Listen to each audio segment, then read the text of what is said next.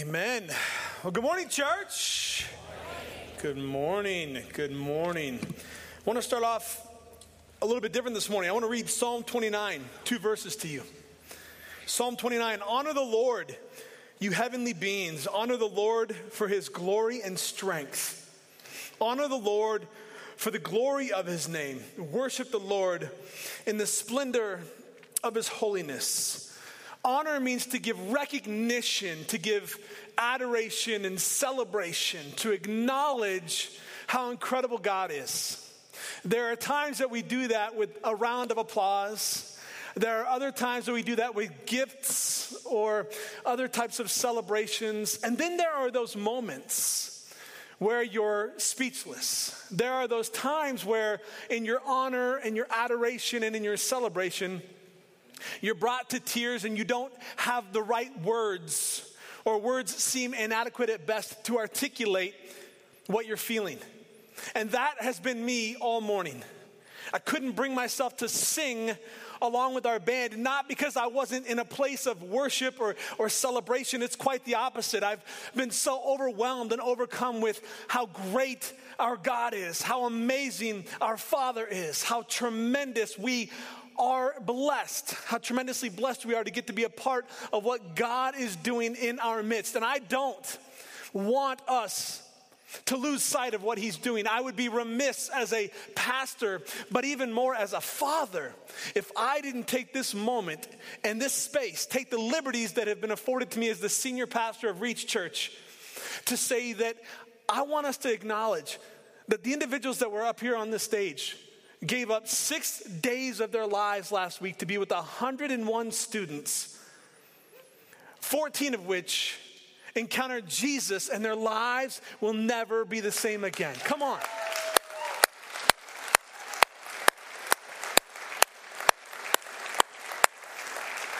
I want us just to take a moment and acknowledge, to, to celebrate, to honor God for the amazing men and women and teenagers and children that are going to serve this afternoon. We have 350 backpacks that we have filled with every supply for every grade that students are going to need this year. We have seven inflatables that we are going to fill up. We have all kinds of other activities and games. We have the Go Grill that God is using to bless over 2,500 people over the last several months. And we are going to be out in full force today at the park blessing this community because we hope for an opportunity to help people encounter Jesus where their lives will be changed forever. So, Outreach team, thank you. Amazing.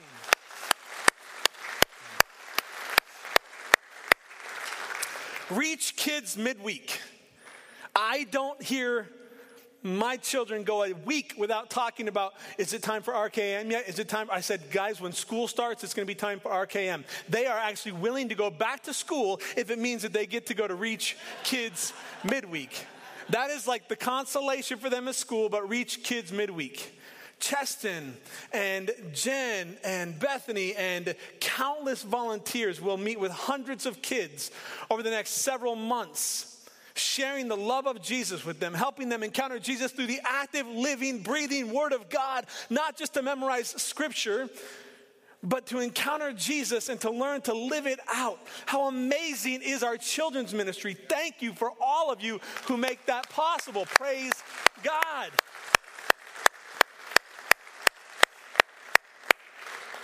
And finally, and not the least of which, I could continue to celebrate, but I want to take this opportunity to personally celebrate that over the last several weeks, our staff, our elders, and several key volunteers have stepped in and they've stepped up, allowing me bandwidth to create margin in my life, to step back from the day to day ministry and the responsibilities that go with preaching and have filled this pulpit and have done so with integrity and with intentionality. Even last week, with less than 12 hours' notice, something came up in my life that I was unable to preach. And I started scrambling to find somebody, and Jennifer Brown said, I, I, will do it. And I said, Great. She said, I'm going to plagiarize your notes, so give them to me.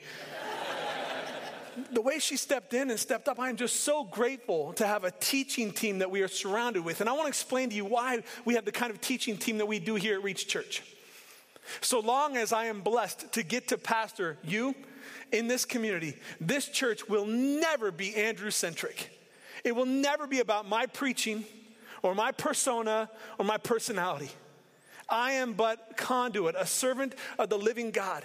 And I am so uh, honored that many of you have reached out over the last five weeks and have asked when I'm coming back to preach and where I'm at and letting me know that you miss me. Thank you. I, I really appreciate that. It makes me feel good. But more than that, I am so honored that we have an amazing, talented team of men and women that can flat out preach the gospel and do it with such integrity and intentionality. God uses each one of them. And so, to our teaching team who've stepped up, our staff who've stepped up, our volunteers who've stepped up over the last several weeks while I've been able to, to recover and get ready for another amazing year of ministry, I want to personally say thank you on behalf of my wife and our kids for giving me that freedom to be able to, to take some time away from preaching. Thank you. Can you guys help me thank them?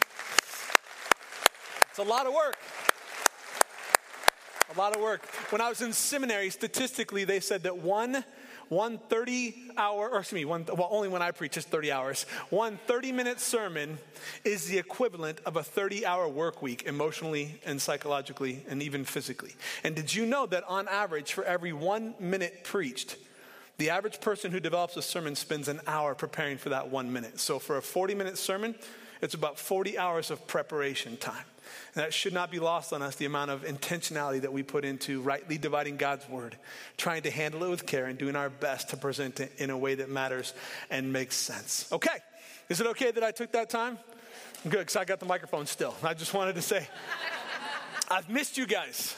I've missed you guys. My family and I got to go away for a couple of weeks to Denver, Colorado, and then we got to go back to Oregon. We haven't been home in six years.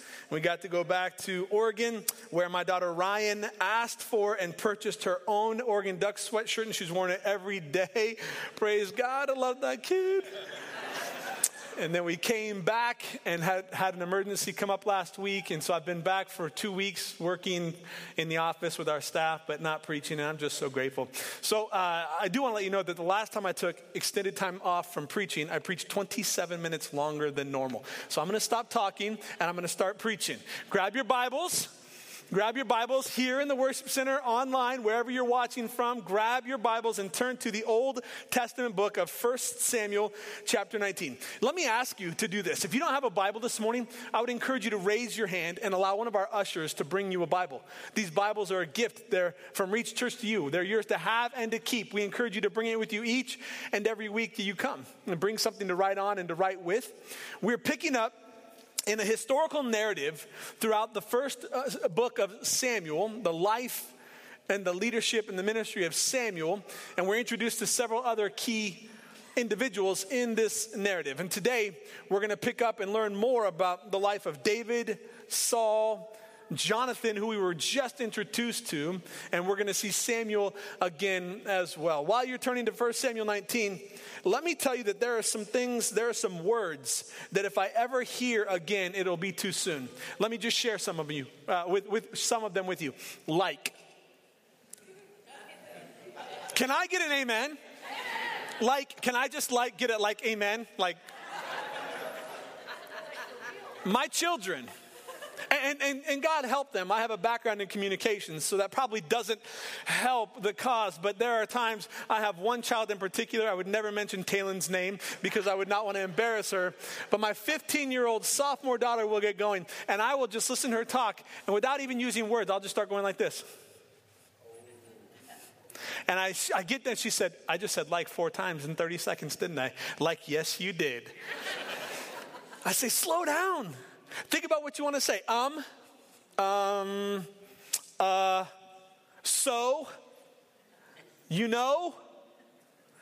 Those are things that we see all the time in conversations that people use when they're scrambling for thought or trying to put a sentence together. They use it as a conjunction to bring the sentence of thought together to complete it. They drive me nuts. My wife, when we're listening to guest preachers, will watch me unintentionally tally the number of times, and I have my own things too. Think about I, I do silly things. I'm going to draw your attention to it now, and then you'll pay attention to that instead of the sermon. In fact, I won't because then you're going to be like, yeah, he really does touch his glasses a lot when he's preaching, or just silly things like that. But it's hard not to notice those things. Let me tell you three words that I can't stand hearing, probably more than any others. It's not fair. It's not fair. I grew up in a house as the oldest of six children, and I had privileges afforded to me at an early age that my younger siblings didn't. And you know what I heard all the time? It's not fair. My siblings got away with things that I never would have thought to get away with. And do you know what I found myself saying? It's not fair. I now have six children of my own. And having spent three weeks and traveled thousands of miles all over the country this summer, driving to Denver and driving to Oregon and everywhere in between, the number of times they would bicker and argue and fight about the dumbest things we would end up making a concession or we would tell one child over another, this is the way it's going to be. And they would declare with such conviction, but it's not fair. As adults, wouldn't we be lying if we said that we've never had that thought or wrestled with that internally? That we look at our lives and we look at the circumstances surrounding our lives. And, and here's, the, here's the reason I think that as adults, we, as children, it's just misappropriation or it's just complete ignorance on our parents' part. But as adults, we look at the circumstances surrounding our lives. We consider the things that we've done to get where we've gotten. The amount of work we've put in, the effort, the hours, the sacrifices made we look at the things that we do to position ourselves the best we can in life. And when it doesn't turn out the way we think it should, don't we wrestle internally, even intrinsically, tied to everything, with the same sentiment that we wrestle with as children? It's not fair. We see this when you're dealing with a health crisis. I mean, it makes no sense to me. People who eat broccoli and carrots as snacks, and every meal consists of quinoa and chia seeds. And they end up with a bad heart or dying at an early age. The nicest people the world will ever know, and they die at a young age. And you look at these circumstances, you say, but that's not fair. It's just, it's not fair. And so, my question is, how do we deal with the it's not fair moments in our lives. As followers of Jesus, how do we make sense of and manage that space between our minds and our lives when life just isn't fair? That's what we're going to see today, and that's what we're going to discuss today. Heavenly Father, as we jump now into a time of your word, I pray that you would continue to fill this place with your presence. Pour over me a fresh anointing. I pray, Lord, that I would decrease, that you might increase. Lord, I want to be used as nothing more than conduit for our good and for your glory.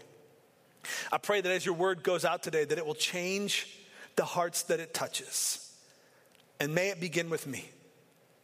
Lord, I ask that you give me the strength, the clarity of mind, and the consistency of speech to preach with intentionality, to rightly divide your word with integrity and authenticity and in ways that matter and make sense. And now, may the words of my mouth and the meditations of each and every one of our hearts be received as a gift, holy and pleasing to you alone. For you are the only one worthy. And it's in the mighty and the powerful and the ever present name of Jesus we pray. Amen.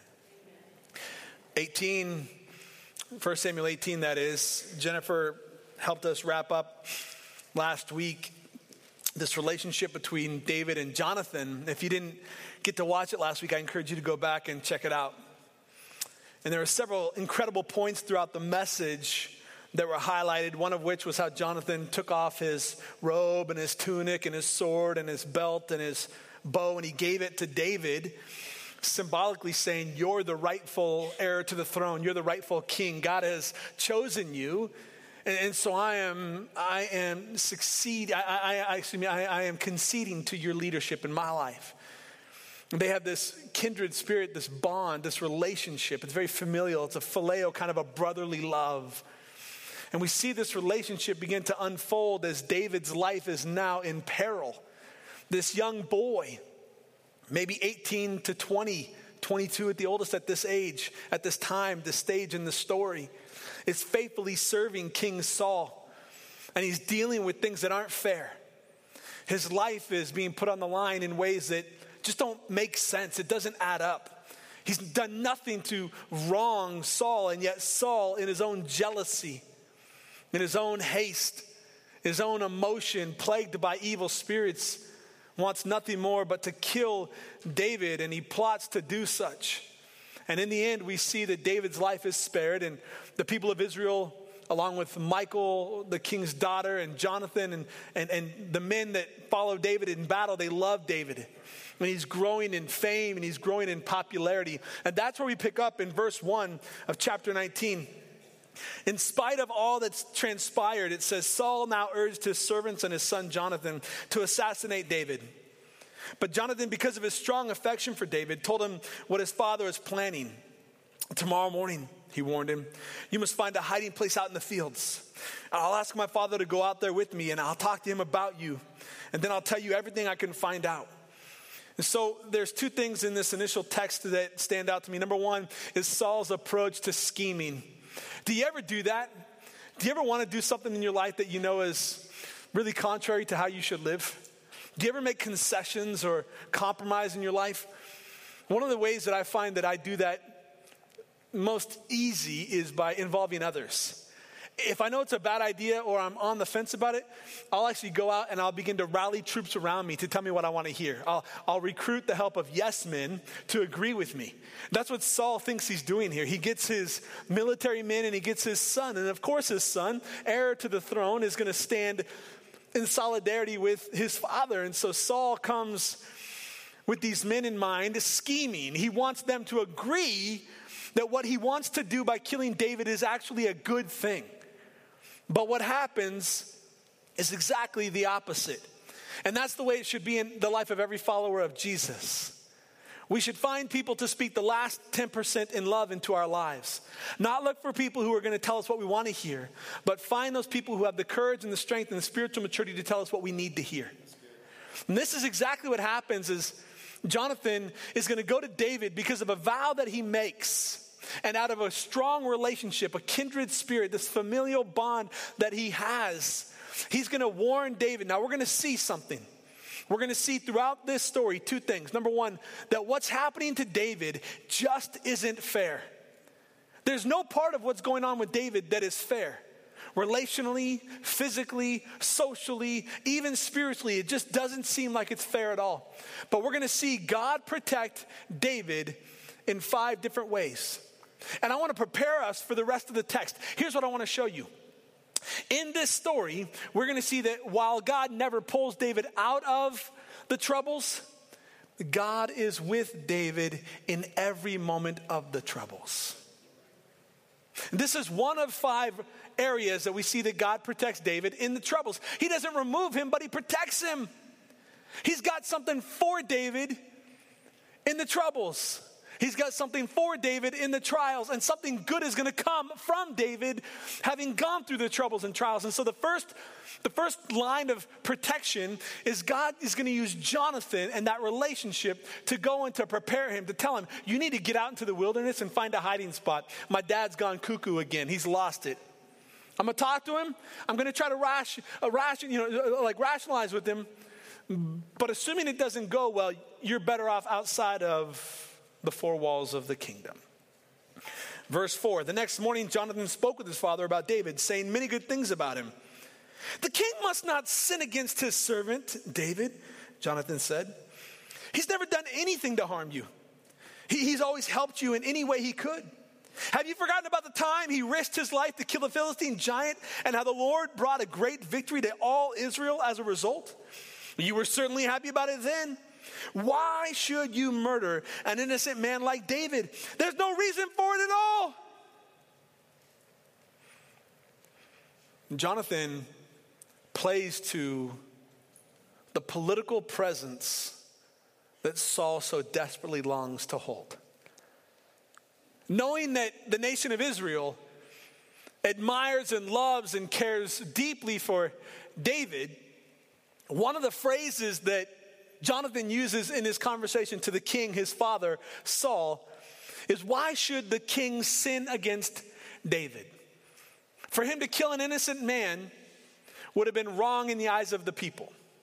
For the king to use his power and his authority to assassinate one of the mighty men in his own military, the one who has brought the greatest victories Israel has ever known, slaying the mighty giant Goliath from Gath, would be trouble for Saul. So Jonathan is using his father's techniques. He's scheming, but what he's doing is he's he's comparing facts with the emotions that Saul is dealing with. And he's saying, Why would the king do something so egregious as to sin against a man like David who has served you so faithfully and so well? You shouldn't do it. The people are going to lose their minds. Besides, this is a man who, who's done so much good for you. In verse 6, we have a glimmer of hope. There seems to be some light at the end of this tunnel. It says, So Saul listened to Jonathan and he vowed, As surely as the Lord lives, David will not be killed. This vow is a commitment, it's a promise, it's a declaration. And so we have a sense of hope here. Good. Saul's finally come to his senses. Now look at verse 7. Afterward, Jonathan called David and told him what had happened. And then he brought David to Saul, and David served in the court as before. Jennifer said it last week, and I think it's, it's worth repeating. The only way, the only way that we could serve someone that is our enemy is by the power and the presence of the Holy Spirit in our lives. David comes back into the inner courts of Saul and serves this man. And what does Jesus say about serving our enemies? Doesn't he say, Love those who hate you, pray for those who persecute you, do good to all, even your enemies? And the world will know that you are a follower of Jesus by your love. David had every right to despise Saul, to create a coup, an uprising, to leverage his popularity to bring out his own mighty men and add to his own military strength and might and overthrow the throne. And yet, here it says that he submits himself to the authority and the leadership of Saul, his own enemy. And the only way that you can submit yourself to subject yourself to someone like this is by the strength and the power of the Holy Spirit in your life. Verse 8 war broke out again after that, and David led his troops against the Philistines, and he attacked them with such fury that they ran away. But one day, when Saul was sitting at home with spear in hand, can we just stop to acknowledge that that's not a normal thing? like, if if you ever invite me and my family to your home for dinner, and I walk in and you are holding a revolver in your hand, just sitting there watching Sunday night football, that's not normal. I don't care how country you are. I don't care how Midwest you are. That's not normal. You don't, you don't sit there in the confines of your own living room holding a gun in your hand, just holding a gun in your hand. David is sitting in the king's court and he's playing as a skilled musician music to calm the king down because he's filled with torment and by the way, Pastor Russell touched on this a few weeks ago, but it bears repeating as well. This tormenting spirit that comes from the Lord, it was not, uh, uh, it wasn't a, a spirit that God gave to Saul. He wasn't tormenting him and torturing him. He wasn't cursing him. What, what this literally signifies is that God had turned Saul over to himself. And we see this happen multiple times throughout Scripture, don't we?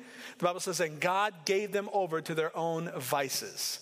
God gave the people over to their own lusts, to their own desires, to their own wickedness. This tormenting spirit that we see inside of Saul is a manifestation of his own motives, his own, his own heart, his own hatred, his own insecurities. It's everything that is a culmination of anything within him that comes and it attacks him as a tormenting spirit. And as such, he's sitting there He's so overcome. Jennifer, Jennifer talked about this last week. What happens when you deal with these kinds of, of feelings that you deal with insecurity, you deal with, with jealousy, you deal with rage, you deal with instability. And this is exactly what's going on is this man is sitting there in the confines of his own home, insecure, anxious, and he's, he's, he's, he's bewildered in his own mind about what's going on. He's just holding the spear in his hand. Now remember, he's not just a, an avid hunter, he's a skilled warrior. He's telling, he, this, is, this is no different than us holding a semi automatic handgun in our hand in our living room. It says, One day, Saul was sitting at home with a spear in his hand. The torment, tormenting spirit from the Lord suddenly came upon him again. And as David played his, can I just stop and say that this, this verse right here, it, it, forgive me, this is new to me. I'm dealing with this. This reminds me of something. One day Saul was sitting home when the spirit in his hand, the tormenting spirit from the Lord, suddenly came upon him again. He sounds like a teenage girl. Now, like, I'm dealing with this right now in my house. We've got two of them and, and a teenage boy. And they will literally, I, I will ask them, why are, you, why are you feeling this way? I don't know. Why are you acting this way? I don't know. Uh, even our youngest, Brienne, our six year old daughter, just recently told us at a family conversation around the dinner table, there are sometimes I just want to hurt people, but I don't.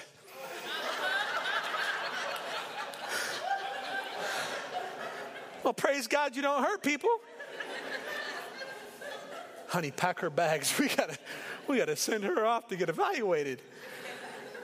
A poor little, I mean, she's the youngest of six, and they just pick at her. They take her stuff and they badger her and they they just pick at her. And so sometimes she just, and she's so good about, she's so good about holding it in, isn't she, Stacy?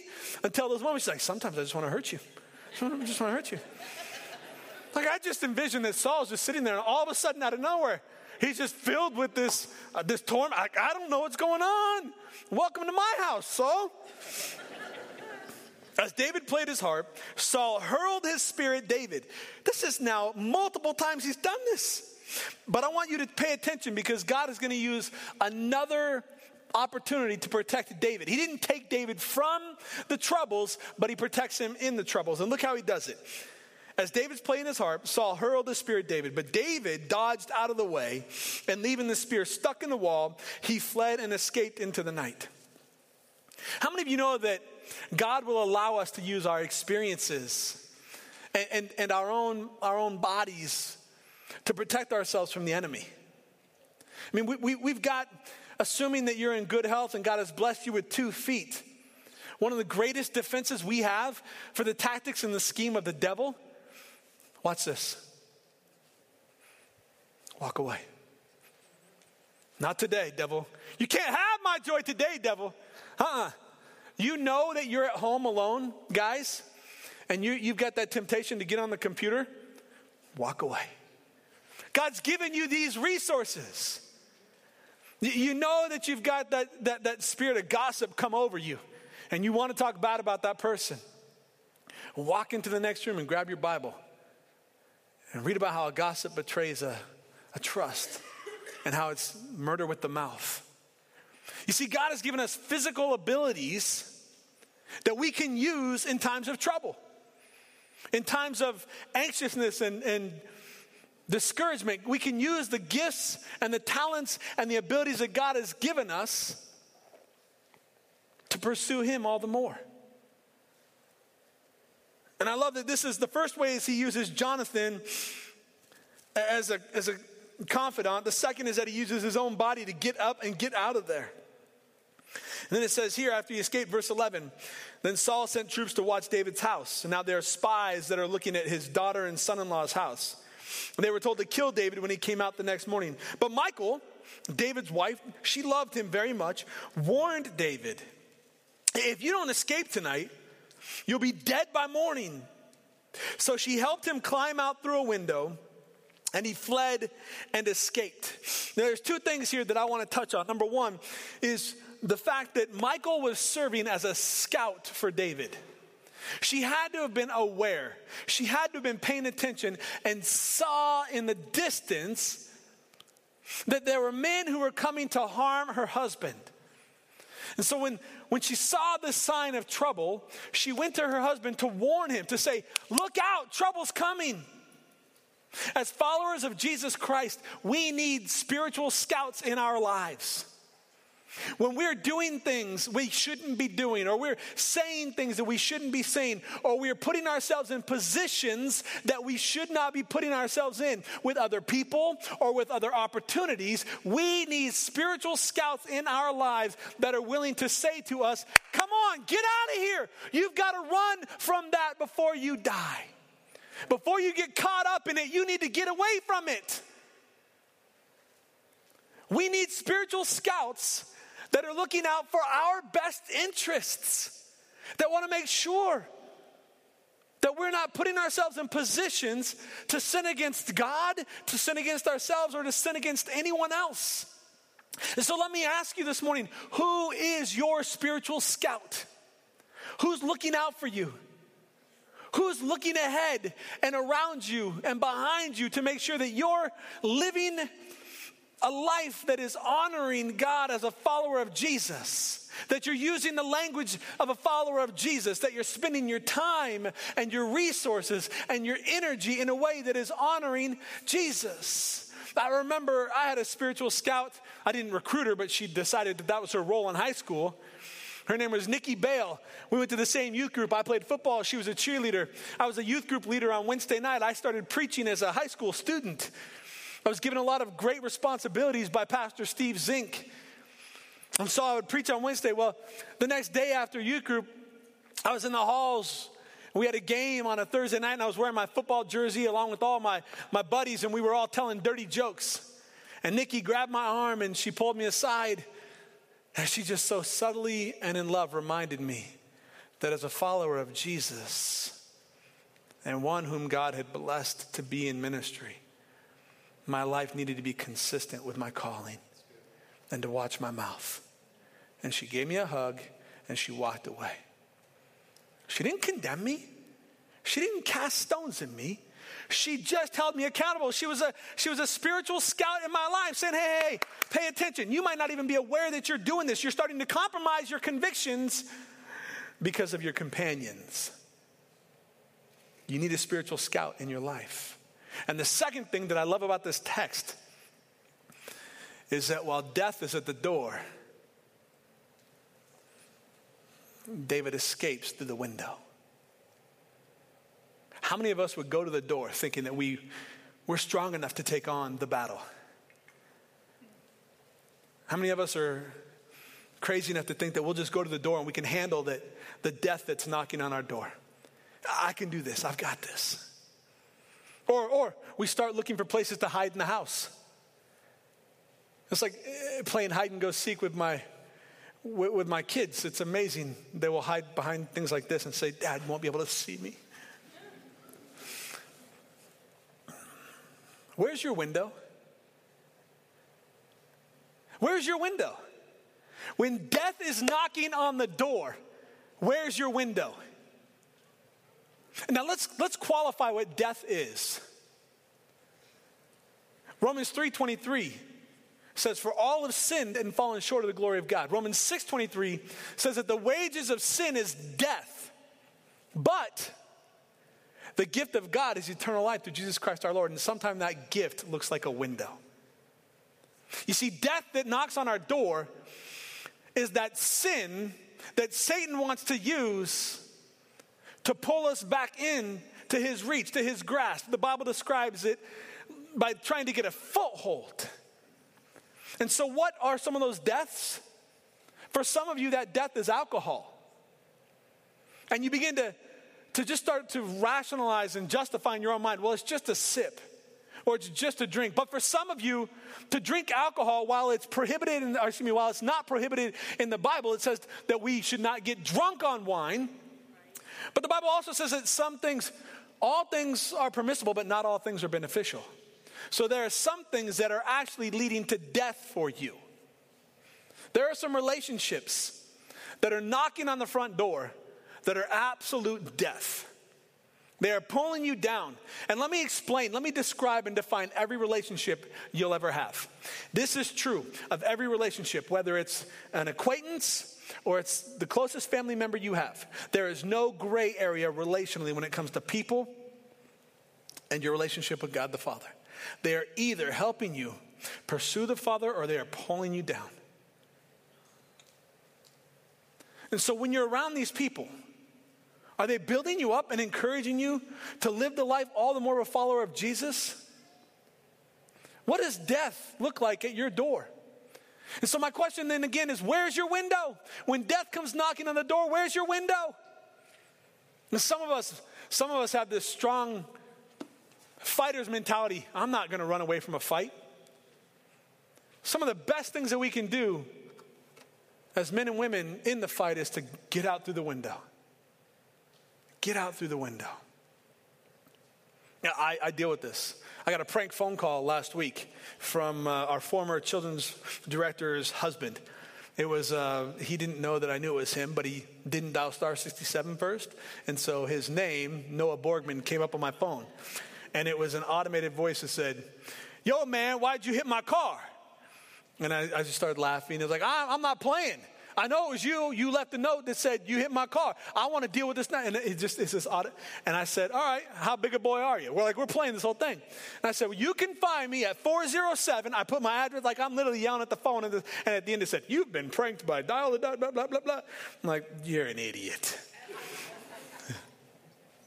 I was ready for the fight. And sometimes, as a follower of Jesus, the best thing you can do in the fight is to look for the window. Look for the window. And so she helped him, verse 12, she helped him climb out through a window and he fled and escaped. And then she took an idol and put it in his bed and, he, and covered it with blankets and put a cushion of goat's hair at its head. If anybody ever mistakes human hair for goat's hair, there's a problem.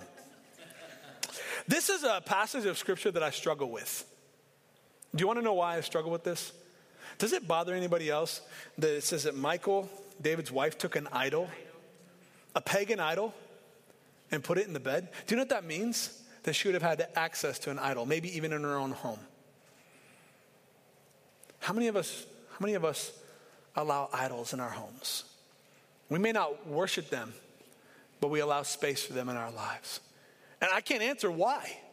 Even culturally and contextually, I can understand historically and what's going on in this space and time, but I, I, struggle with this in my own heart because it reminds me of the idols that I allow myself to, to leave myself open to. Verse 14 When the troops came to arrest David, she told them that he was sick and couldn't get out of bed. But Saul sent the troops back to David and he ordered, Bring him to me in his bed so I'll kill him. He's done waiting for the Philistines. He's done plotting and scheming. He literally says, Bring the bed, headboard, and all, and I'll kill him myself. Verse 16, but when they came to carry David out, they discovered that it was only an idol in the bed with a cushion of goat's hair at its head. Why have you betrayed me like this and let my enemy escape? Saul demanded of his daughter Michal. I had to, Michal replied. He threatened to kill me if I didn't help him. So, using the same scheming that her father uses, that's the conduit that she uses to protect David. And this is the third example of where we see God not pulling David out of trouble, but protecting him in the trouble. The first is with Jonathan, the second is with his own physical abilities, and now the third is with his wife, Michal. So David escaped in verse 18 and went to Ramah to see Samuel, priest, prophet, and judge, and he told him all that Saul had done to him. And then Samuel took David with him to live at Naioth. When the report reached Saul that David was with Naioth in Ramah, he sent troops to capture him. But they arrived and saw Samuel leading a group of prophets who were prophesying. And the Spirit of God came upon Saul's men, and they also began to prophesy. When Saul heard what happened, he sent other troops, but they too prophesied. And the same thing happened a third time. And finally, Saul went to Ramah and arrived at the great well in Secu. Where are Samuel and David? He demanded. They're at Naioth in Ramah, someone told him. Well, so there's several things that are unfolding in this. and not the least of which is the fourth way that God protects. He uses Samuel. First, he uses Jonathan, and then he uses David's own abilities, then he uses Michal, but now Samuel. You see, in the middle of trouble, David goes to the trusted man of God, to a trusted voice that is leaning in to the presence of God, that knows and can distinguish the voice of God and can help him walk in a way that is consistent with the person of God. This is really clear for me, anyway, that we need to be intentional about the voices that we allow to speak into our lives. You see, we can go to social media to tell everybody about our problems and our concerns and ask for opinions, and that's all they are is opinions. We can go to our friends that we trust and we're going to get their life experiences. They may not be experts, they may have never traveled where you've been, they may have no understanding of what you're going through, but they're your friends and they're going to give you their best experiences. And then we can turn to pop culture Christianity. We can turn on the radio and we can listen to any flavor of preaching that you want to listen to. How to live your best life now. That God is for you and not against you. That God has plans to prosper you and not to harm you. Plans to give you a hope and a future. And that if you just have more faith, or you just give more, or you just do more, or you sin less, that you're going to be saved from this trouble that you're facing. The problem with everything I just said is none of it is consistent with the Word of God. That a la carte Christianity is garbage. That's for the goats. If you don't know what I mean, have you ever seen goat's food? Have you ever smelled goat's food? You ever been around? It's nasty. That kind of theological goat food belongs in the pen. What David does is he goes to a trusted man of God who has authority in the Word of God and who has consistently, time and again, demonstrated a right relationship with God, and he asks for help. And Samuel brought him in to live with him. So now God hasn't removed David's troubles, but he's protected him by Jonathan, and he's protected him by his own abilities, and he's protected him by Michal, his wife, and now he's protected him by Samuel the prophet. But look at this. Do you not find this interesting starting in verse 19? When the report reached Saul that David was at Naioth in Ramah, he sent troops to capture him. But when they arrived and saw Samuel leading a group of prophets who were prophesying, the Spirit of God came upon Saul's men, and they also began to prophesy. When Saul heard what had happened, he sent other troops, but they too prophesied. And the same thing happened a third time. And finally, Saul himself went to Ramah and arrived at the great well of Secu. Where are Samuel and David? He demanded. There at Naioth and Ramah, someone told him. Well, so let's talk about what prophesying is. The word prophesy in the original language of Hebrew, which this is written in, literally means to profess, to tell truth. What we should not glean from this text is that these men of Saul's army gave their lives to God. Instead, what we see clearly in this text is that when they encountered the Holy Spirit, they had but one thing they could do prophesy or profess the truth. Profess the truth of the person of God, the power of God, the authority of God, the things of God. They began to literally praise God. They hadn't surrendered their lives to God, but when they were living in a space where the Holy Spirit captured them, all they could do was prophesy or profess to be truth tellers. Very rarely, very rarely, when you read this, is it a foretelling of what's to come. More often than not, when we read prophesy, it literally means to profess the truth. Can you imagine Saul, time and time and time again sending his men to Naioth and Ramah. And he hears that these guys aren't coming back, but instead they're prophesying. He goes for himself and he says, I've got to see this for myself. Where's David? Where's Samuel? What have you done with my men? And it's reported to him that they're in Naioth and Ramah, verse 23. But on the way to Naioth and Ramah, circle that. On the way. On the way to Naioth and Ramah, the Spirit of God came even upon Saul, the most wretched man. And he too began to prophesy all the way to Naioth. He tore off his clothes and he lay naked on the ground all day and all night, prophesying in the presence of Samuel. The people who were watching exclaimed, What is even Saul a prophet? The, the two things that I want to touch on here quickly is the fifth way that God intercedes on behalf of David. He doesn't remove David's troubles, but he provides help in the form of Jonathan and his own natural abilities, and Michal and Samuel, and now through the Holy Spirit. God supernaturally intervenes by allowing the Holy Spirit to sweep over these men and they begin to tell the truth about the person, the nature, and the power and the presence of God. And what I love is that even before Saul can reach Naioth, even before Saul encounters Samuel and David, God is already at work in his life. It says, on the way, not after he got there, but while he was en route, God began to work in his life. Some of you haven't arrived at the place that God wants you to be yet, and you're discouraged and, and you're frustrated and, you, and you're looking at this saying, Man, I, I feel like I should be further along. But here's the hope that we have in reading this text God is at work on the way. You may not be where you want to be relationally, but God is at work on the way. You may not be where you need to be financially and honoring God with your tithe and giving out an abundance of joy in your heart, but God is working on the way. You may not be where you need to be in your spiritual walk with your prayer life and your devotion life and, and your commitment to Christ and showing up at church and going to events like Pack the Park, but God is working while you're on the way. You may not be where you need to be in your marriage, but the hope is that God is working on the way. You may not be where you need to be as an employer or as an employee, but the hope is that God is working on the way. Friends, wake up this morning and hear this. Wherever you are at in your journey, you have not arrived, but God is working on the way. Does that not give you reason to pause and to celebrate? God is working on the way. God is working on the way.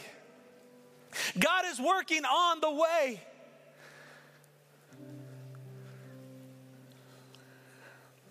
I want to finish with a, with a story and a text want you to turn into the New Testament book of John, the Gospel of John Matthew, Mark, Luke, John. John 16. As you're turning to John 16, I want to tell you this story as quickly as I can. As quickly as I can. Because it has everything to do with on the way. God working on the way. Two weeks ago, I flew home from Denver. My wife dropped me off at the airport, and I flew home so that I could be with you guys to preach. Three Sundays ago, I guess. And then my wife and my son and my kids drove the, the way to Oregon. Three flights, two airlines, and two days later, I ended up in Oregon. I was there for three days. Day two, Stacy had a mandatory work meeting she had to be at, video conference. And so I had all day. Caden was back in Nebraska. He had a soccer camp he was doing with Creighton University, and my little girls, MJ and Brienne, eight and six, had stayed the night at my sister Sarah's house with their cousins, Reagan and Cece, who were just about the same age. And so I had my 15 year old daughter, Taylin, and my 12 year old daughter, Ryan. And, and Taylin, out of nowhere, I said, Girls, what do you want to do today? And Taylin said, Dad, can you show us where you grew up? I said, Yeah, I can do that. And so I took him to the Oregon City High School where I graduated in 1997 and showed him where I played football and where I used to run with my friends and things like that. And then we started making our way into Portland. Most of you know, but some of you don't know this, that I grew up in inner city Portland. In 1993, Portland, Oregon was number three in the nation for gang activities. I grew up in Section 8 housing, lived on food stamps and government assistance. My mother was a prostitute. I had no father figure in my life. I grew up in absolute poverty. So we're driving through these places. Two of the schools I went to are shut down. They lost funding and closed the doors. And so we're driving around and we end up, the last stop on our way is this house that I lived in.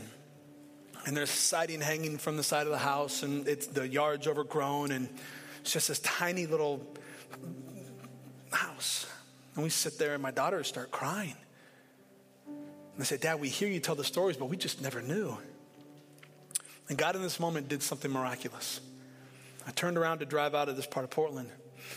And on the street corner, where I spent much of five years of my life with my very best friend in the world, Danny, there was a guy working I don't want to tell you this part of the story. He was bent over the hood of a Ford truck working.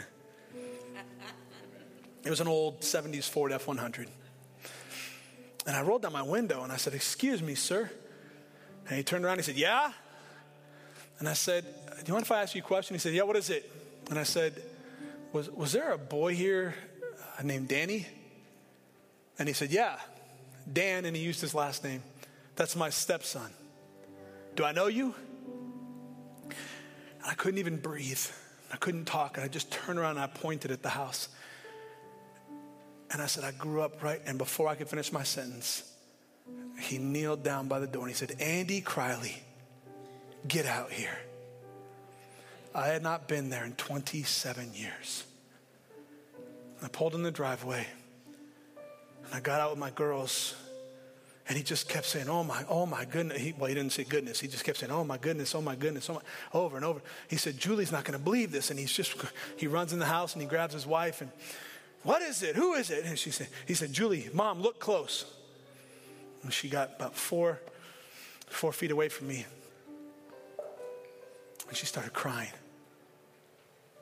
And she said, Andy? And she threw her arms around me. And she, she said, we just talked about you four days ago. I was just talking with Dan and with Dave.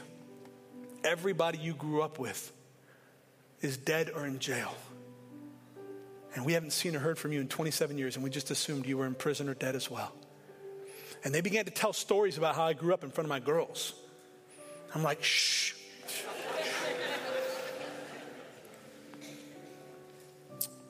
I said, How's Dan? Oh, he's good. He's good. He's got his life together now. He'd been in and out of jail.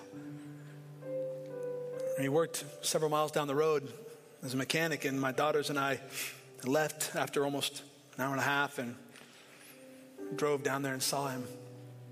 Came around the corner and he told even worse stories to my daughters. and he asked me this question. First of all, um, he started speaking in foreign tongues when he found out that I was a pastor.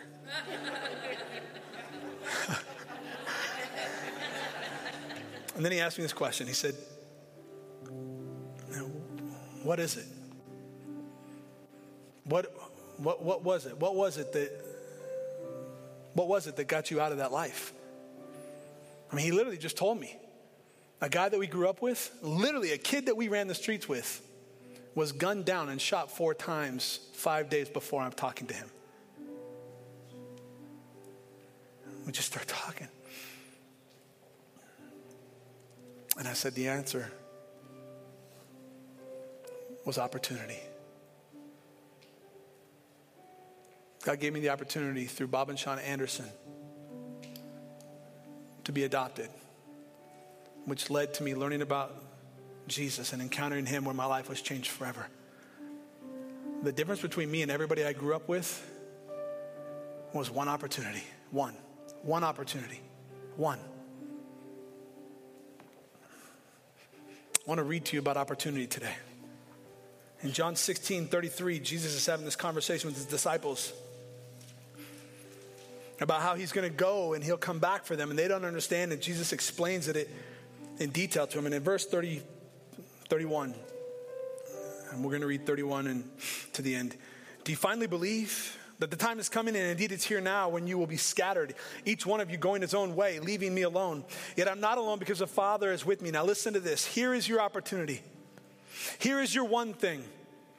I've told you all of this so that you may have peace in me.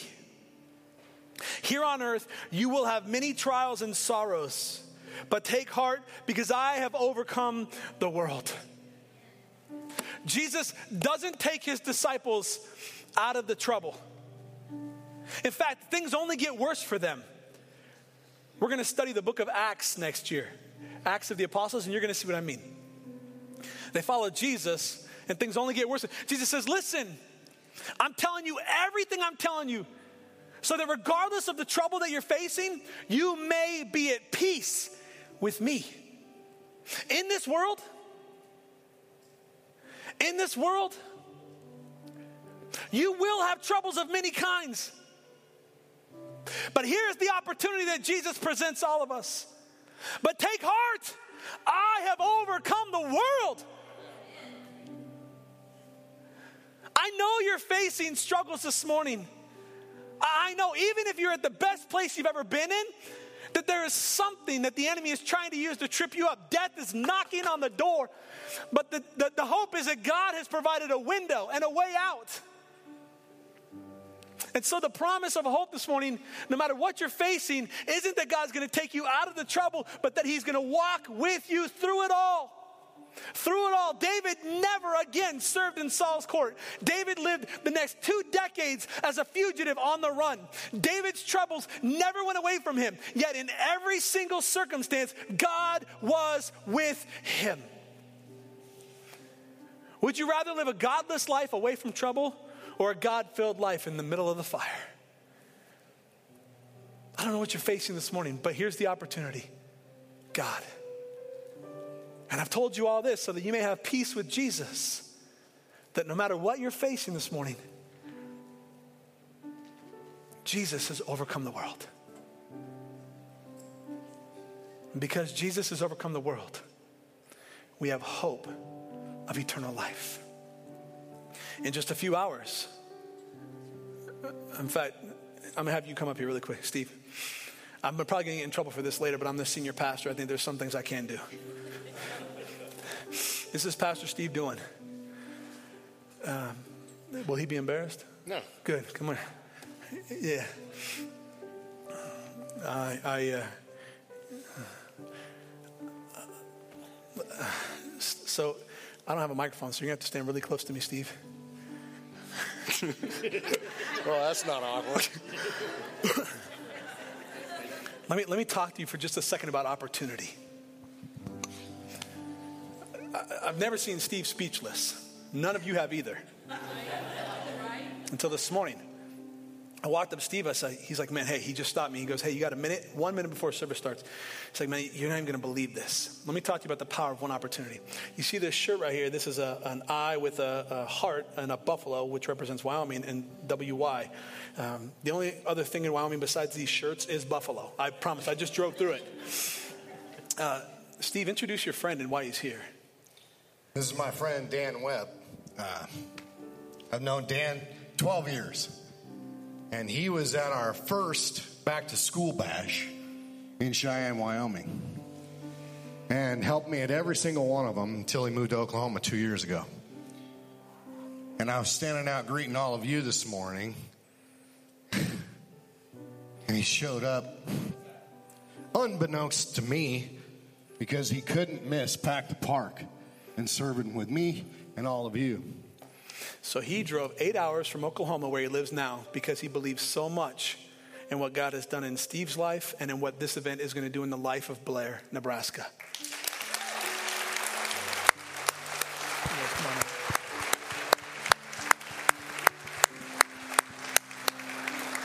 Neither one of you prepared for this, but listen, we're talking about opportunity right now, right? Everybody's got this one opportunity. What would you say about this opportunity this afternoon to make an impact where people can encounter Jesus and their lives are changed forever from your experience? From, from my experience, you know, being with Steve,